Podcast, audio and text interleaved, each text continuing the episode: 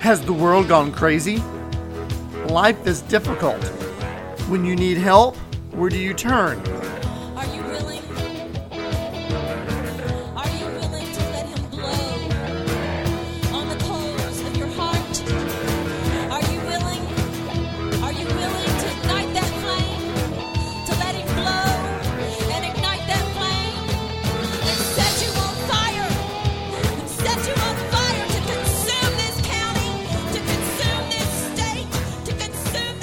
Welcome to Christian Impact, impacting your life with spiritual truth. I am Dr. Kelly Blanton, and I'm sharing practical truths in the Bible that can truly change your life. Today is August 31st, 2022. We continue our series, Chronicles of the Kingdom. This is lesson 34 The World and the Kingdom Domain. We have been talking about doctrines, and the word doctrine means teaching. And we have seen in the past of the church and during the church age that there are many doctrines that have been adopted that offer little or no hope for man or the world in this present life. Now, what do I mean by that? Well, you know, the history, the me- medieval time, sometimes called the Dark Ages, were dark for a reason. It had to do with a, a loss of civilization, a loss of the ability to read and write. It was a dark time, and the church itself developed many doctrines or teachings that were off track, that took it away from the truth. And I want to look at two of these teachings in regards to the world, and we're going to also compare the world to the kingdom domain or the domain of the kingdom.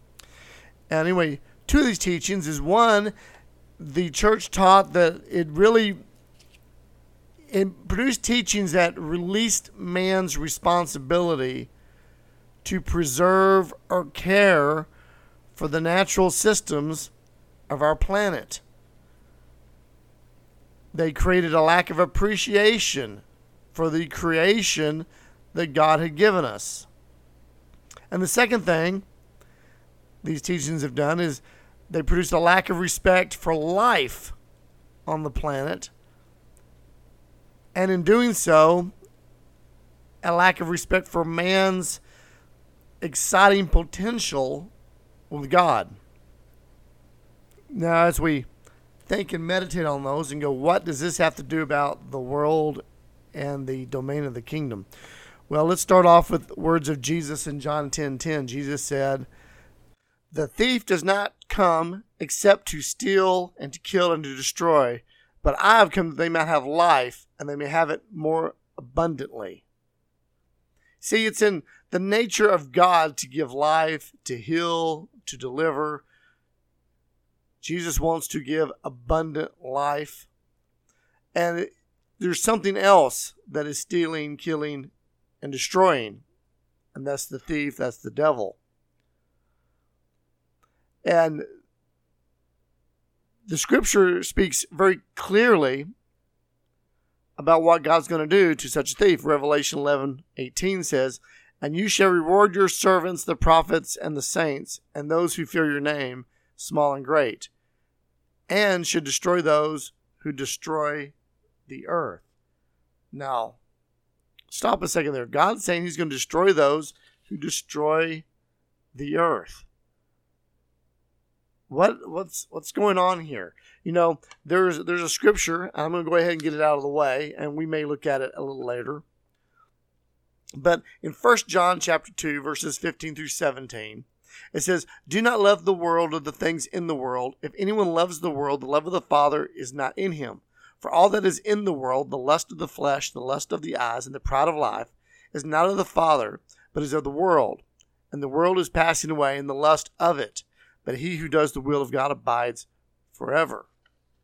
So, and and there are there are more scriptures. Uh, I think this is just one that sums it up. That we're told not to love the world, and the world has not good stuff in it, and we're not supposed to have our feelings and and attach to it.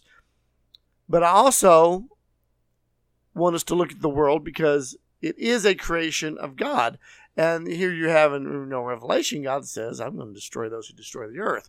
Well, what does this mean? Well, we can also just look at the simple scripture, John 3.16, for God so loved the world that he gave his only begotten son. Now, it's easy for us to say, well, when he was saying world there, he was really talking about people. He was talking about all the people in the world. But let's let's look at the the word. The the word world in the Greek is cosmos. And so in the Greek it says for God so loved the cosmos.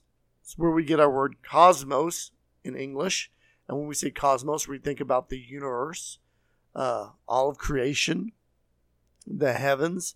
Um, but the Greek word cosmos, uh, the definitions uh, mean orderly arrangement, decoration, the world, uh, and also it, it highlights when it says the world. It also means, in a sense, that includes all of its inhabitants, literally, literally or figuratively. Um, it also comes from a root word, the base root word, komizo, which means to tend, to take care of, to provide for. Now, this is important because when you look at cosmos, and we're seeing it as the world, the creation, the universe, it includes all of its inhabitants, but the root word is about being to tend, to take care of, or to provide for. So the idea is that the cosmos was created by God to be a provision for something. The cosmos is a provision for something. Of course, we know that something is us, uh, mankind, humankind.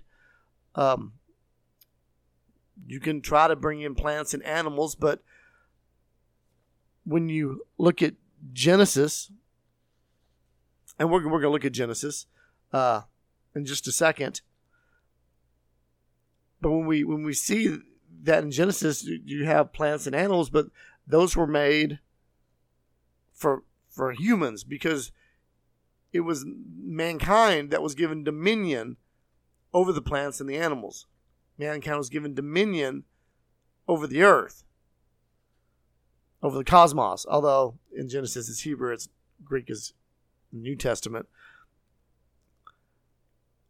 But I, I want us to to see and understand where we're coming from at the, at the very beginning of this.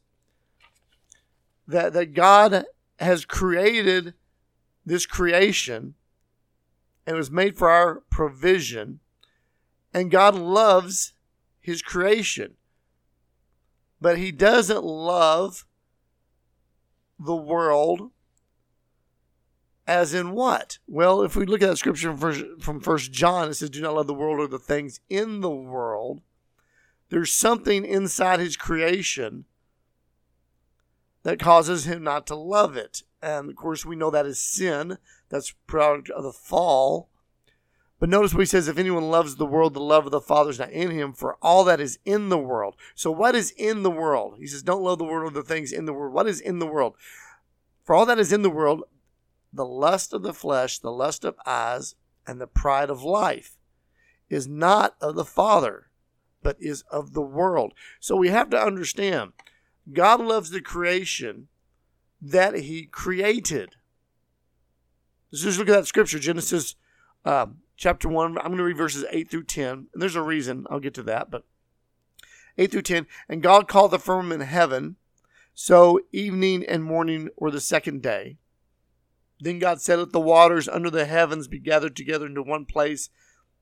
Let dry land appear, and it was so. And God called the dry land earth, and he gathered together the waters, he called the seas, and God saw that it was good. So, in those verses, we see God's created the heavens, and I don't have time for the teaching, but those heavens is not the sky and the stars. That's on day four. This heaven is the spiritual realm of heaven in which angels live in. And then he created the the earth the, the dry land, the firmament is called. He's creating the physical realm, and he says it's good. When God created that creation, when he created our cosmos, it was good. And you know, day two, when he made the heavens and the angels, he didn't say that was good.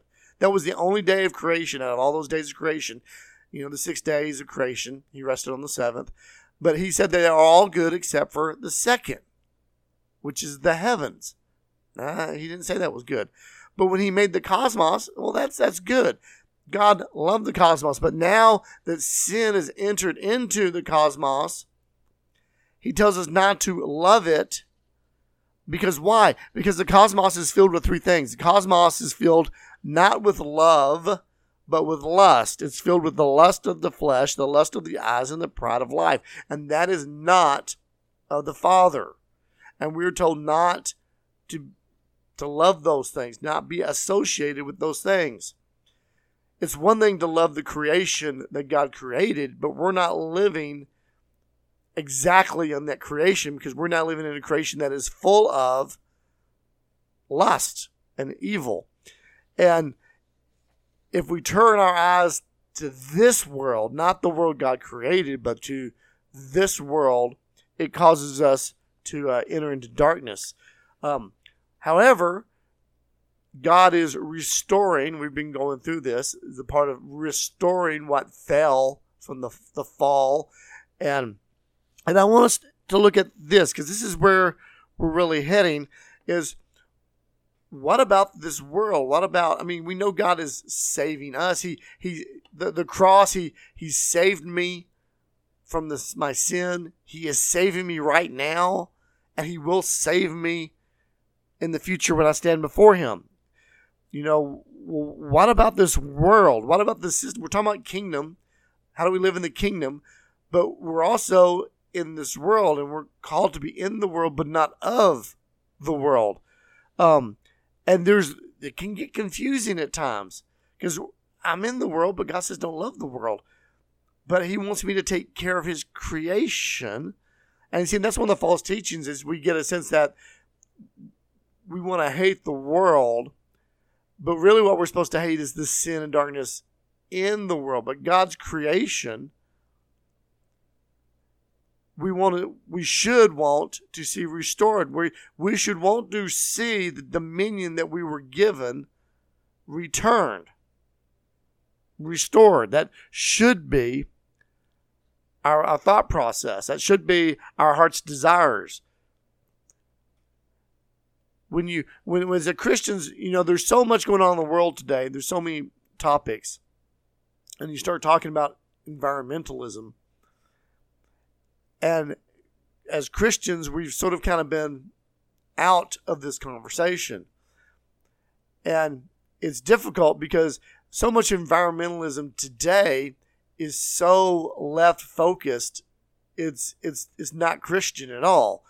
Uh, I, I, saw a great meme on the internet, a little picture the other day uh, that sort of illustrates this. It showed a, a person and they were they were wearing a "Save the the Whales T-shirt, and they were out in the country with the birds and the and the streams and the fresh air and the trees, and they yelled, "This is terrible! We're destroying the planet!" And then they showed the next picture, and the trees were cut down, and they'd put in uh, all the windmills to generate electricity, and the windmills were killing birds as the birds flew into and they were falling down, and the the rivers had been um, dammed up so that they could get you know electric power and and and anyway, it looked like an industrial landscape. You know, you got your lithium factories, mines out in the background of the picture that destroy the environment, and you had all this stuff, and the, the fish being harmed by the dams, and and and the environmentalists saying, "There, I've saved the world," but the the tranquility of nature was totally destroyed by their environmentalists save the planet stuff, and as Christians, we we should want to take care of our planet you know, we shouldn't want to pollute our planet. We should we should be the forefronts of, of speaking about what is good stewardship of our planet and realize that no, we don't want pollution, but at the same time, there's pollution that goes the other way that environmentalists pollute by going to another extreme. Um, you know, there's a lot of conservative things that you can do just in knowing how to quote clean up forests. Sometimes in California, they're so avid about just letting the forest be what it is that they have forest fires that destroy acreage because they don't allow the Park Service to go in and clean up the forests so that you don't have the dead tinder and the things that cause fires. Um, most most of the time, you think about hunters. Well, they're out to kill animals. Be true hunters actually want to preserve animals. And there's a lot of things about you know making sure you tag, and making sure you follow things, uh, making sure you don't pull out fish if they're not ready. If they're too young, you don't want to because you don't want to destroy the species. You know, fishermen want to go and catch big fish, but you can't catch big fish if we if we catch them all. Um, we're not the same as the ignorant people that tried to hunt out the buffalo to extinction. Um, those those those people in that time of history weren't evil; they were ignorant of the fact that there was only a finite number. You got to remember back back in these times, they they saw herds of millions and millions and millions, and there wasn't that many people, and so the idea of me hunting them all to extinction that wasn't really in their mind. And as more people moved in and more things happened, they began eradicating species. Now, buffaloes are not extinct and they are, they are on the comeback, but it's because it took a while for people to wake up and realize we want to save these animals, they're disappearing. And that's good stewardship. We want to preserve creation. And I'm getting on a little soapbox. Let's get on with our study. Because what I want to get to is that there's a vast difference between having a loving concern for the cosmos or the cosmos, the way God created it, versus uh, seeking to possess or consume the cosmos from the lust of the flesh, the lust of eyes, and the pride of life. Now, how do we deal with that? Well, you know, Galatians 5 16, 17 says, Then I say, walk in the Spirit, and you should not fulfill the lust of the flesh. For the flesh lust against the spirit, and the spirit against the flesh. They're contrary to one another, so you have to do the things that you wish. So ultimately, taking care of our creation, the cosmos, is about walking in the spirit. If we walk in the spirit, then we will value what God values. We will love what God loves. And in doing this, and and beginning to have a God, I want to love what you love. God, help me to know this. We begin to see that there's something that's inseparable between mankind and the cosmos. You know, what what what do what do I mean about that? Well, you know, going back to that, we have to understand that you know there may be one planet, there's one Earth, but there's two worlds going on here. There's the kingdom dominion, and then there's the dominion of darkness. But there's only one cosmos. And the kingdom of darkness is the one that is promoting the lust of the flesh, the lust of the eyes, the pride of life. But there's this other part of the cosmos that has the heart of God. It it has something of the Lord in that. And so with that, let's let's look at some scriptures here. Romans chapter 8 verses 20 through 22 says, for the creation was subjected to futility, not willingly, but because of him who subjected it in hope, because the creation itself will also be delivered from the bondage of corruption into the glorious liberty of the children of God. For we know that the whole creation groans and labors with birth pangs together until now. Now, when we look at this scripture here, notice it says it's talking about the creation was subject to futility. What is futility? Well, futility is uselessness, meaninglessness. Makes me think of Solomon in the book of Ecclesiastes, where he says, meaningless, meaningless. Everything is meaningless. Creation, our cosmos, was subjected, enslaved to meaninglessness and futility, not willingly. That's what scripture says. So here's our creation it is created to be a provision for mankind the image of God. It was used to be a provision for us, to take care of us. And suddenly it didn't willful, not that the creation has a will, but it wasn't like creation said, yeah, let's just sin. No, creation was subjected to. Why? Because mankind, Adam, had dominion. and that dominion was given over to darkness. So now creation is subjected to meaninglessness. What do I mean by meaninglessness? Futility. Because it can no longer, if mankind is dead in sin, we're dead. Death and sin now reign. Then there's no meaning to its provision.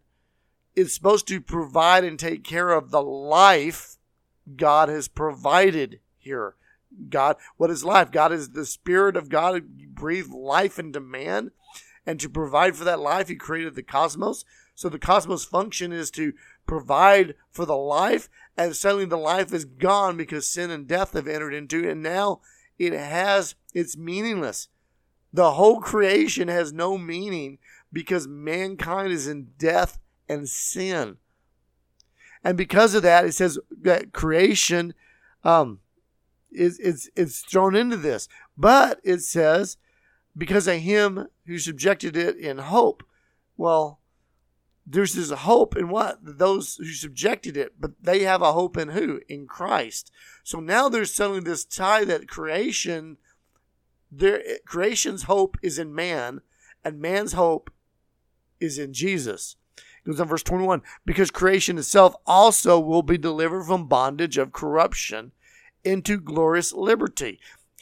So creation is going to be what? Delivered from this bondage of futility. It will be delivered. Creation will be delivered. You know, and and you go, it is. But notice it says into the glorious liberty of the children of God.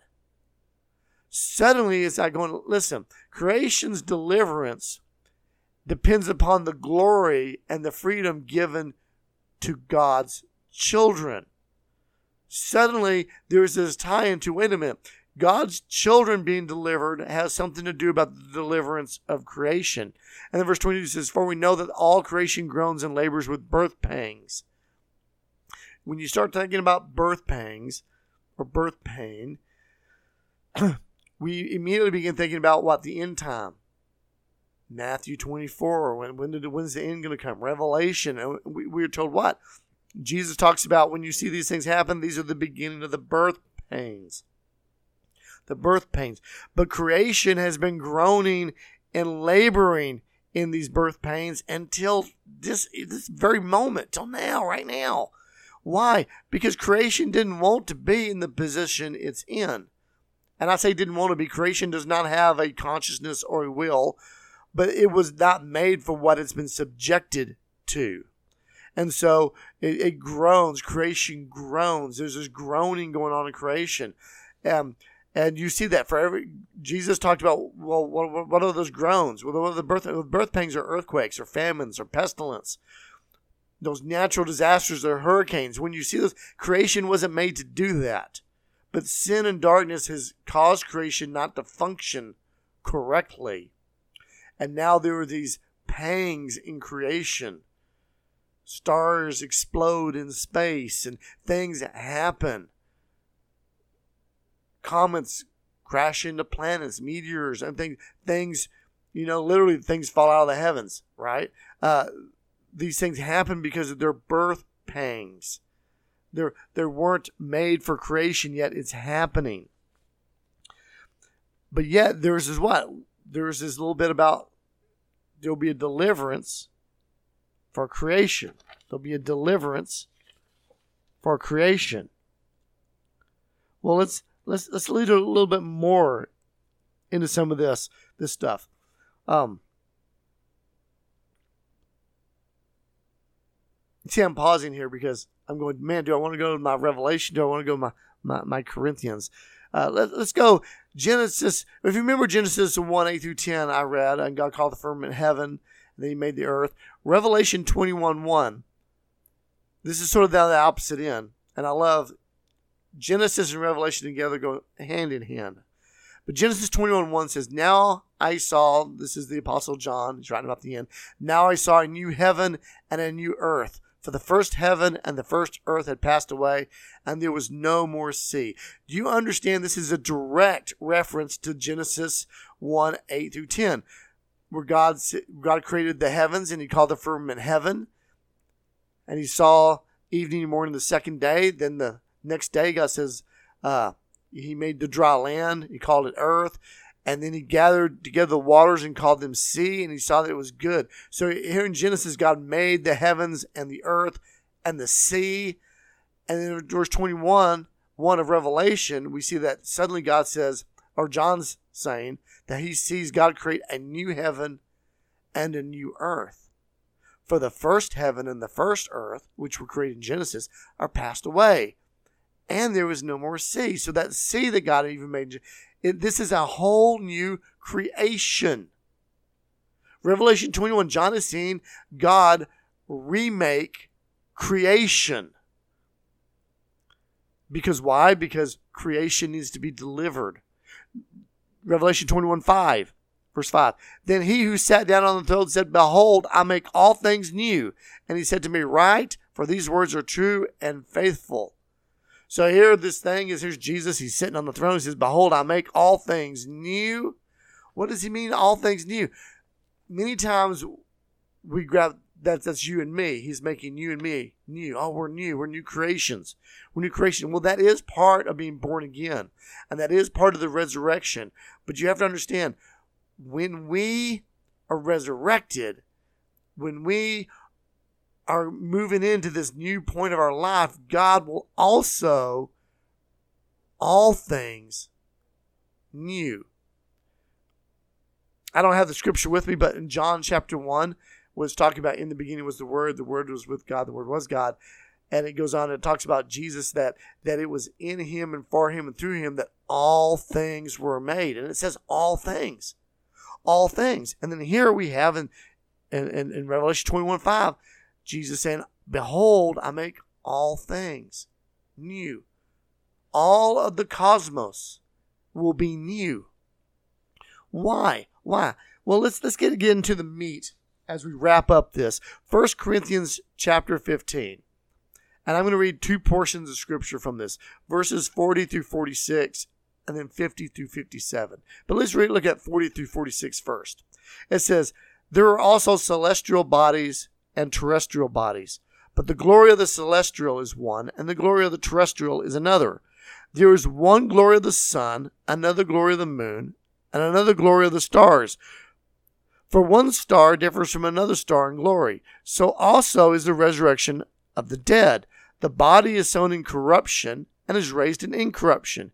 It is sown in dishonor, it is raised in glory. It is sown in weakness, it is raised in power. It is sown a natural body, it is raised a spiritual body. There is a natural body, there is a spiritual body. And so it is written the first man, Adam, became a living being. The last Adam became a life giving spirit. However, the spiritual is not first, but the natural, and afterward, the spiritual. Okay, obviously, this time of the resurrection, that, that God's going to give us spiritual bodies, new spiritual bodies. But notice this in the first part, it says there are celestial bodies and terrestrial bodies. It's real easy to get caught up with saying, well, the celestial bodies are like the stars and the sun and the moon. And through English and the way we use the word heavens, because we can say, well, I'm looking up into the heavens, and we're talking about the space.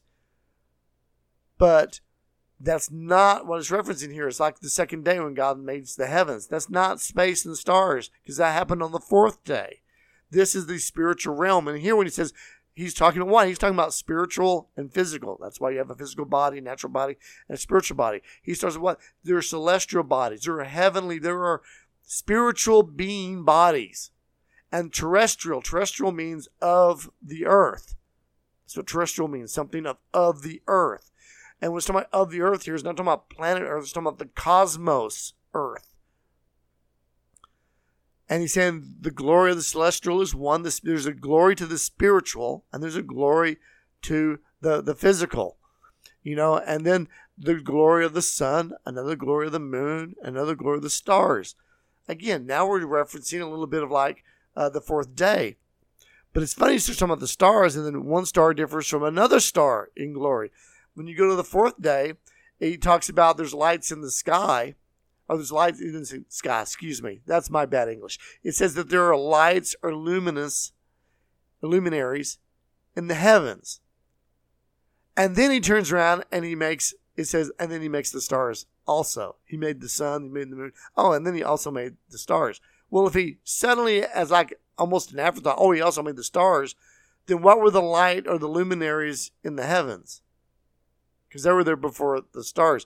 Well, these are these angelic bodies, and there's this there's this tie-in. That's another teaching for the future.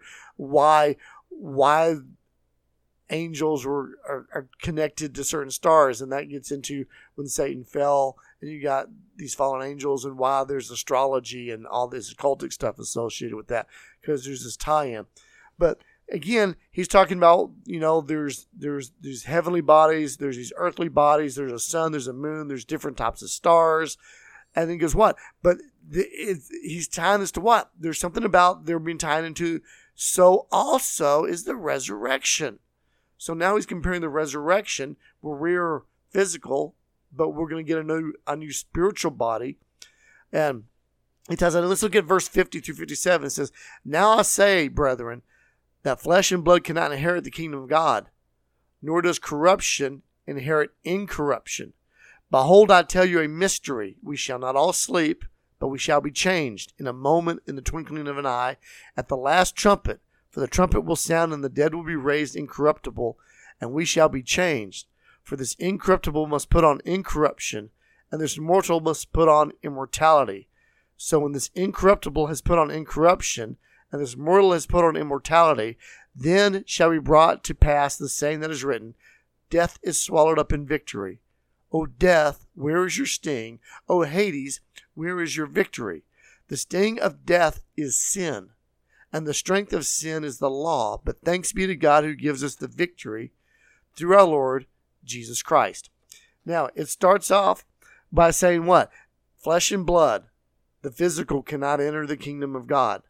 And this says, nor does corruption inherit incorruption. If you go up a little bit and it says in, in verses uh, 42, where it says the body is sown in corruption and is raised in incorruption. Again, I'll refer, refer back to the Romans 8, where it talks about creation is subjected and is, uh, but verse to fertility, but verse 21 says creation itself will be delivered from the bondage of corruption. Creation is in corruption. And we're seeing here, even though it's talking about the resurrection, there's this thing about listen, the physical, it can't inherit the kingdom. Because why? Because of corruption. It, it, it's, it, it's this thing, it's, it's corrupted and it inherits incorruption. So if it's going to inherit incorruption, it can't move into the kingdom. It can't can't be delivered. And so therefore, when God raises man from the dead, you get this spiritual body. And it says you know, this is the mystery. The whole this is the mystery. And it's not a mystery because it's hidden, it's a mystery because we it's hard to understand. But we're going to be changed in a moment, in a twinkling of an eye. You know, and and and then this is what? And this is talking about not just the dead, but there will be some people that will be alive when this happens. For we're not all asleep, we'll be changed in the trumpet sound. But notice this, and the dead will be raised what? incorruptible. In other words, there's this resurrection where suddenly they're no longer in corruption. People that are alive will no longer be in corruption. Yes, I'm saved. God has forgiven me all my sin. I'm cleansed, but I'm living in this fleshly body in a sinful world. I'm not perfect. And God says, what? In a twinkling of an eye, that will be changed. The, this that's why I'm being saved. And I will be saved. In that moment, I'm changed in a twinkling of an eye, you know, in a thousandth of a second, I'm, I'm changed. In verse 53, for the corruptible must put on incorruptible. Mortal must put on immortality. Corruption puts on incorruption.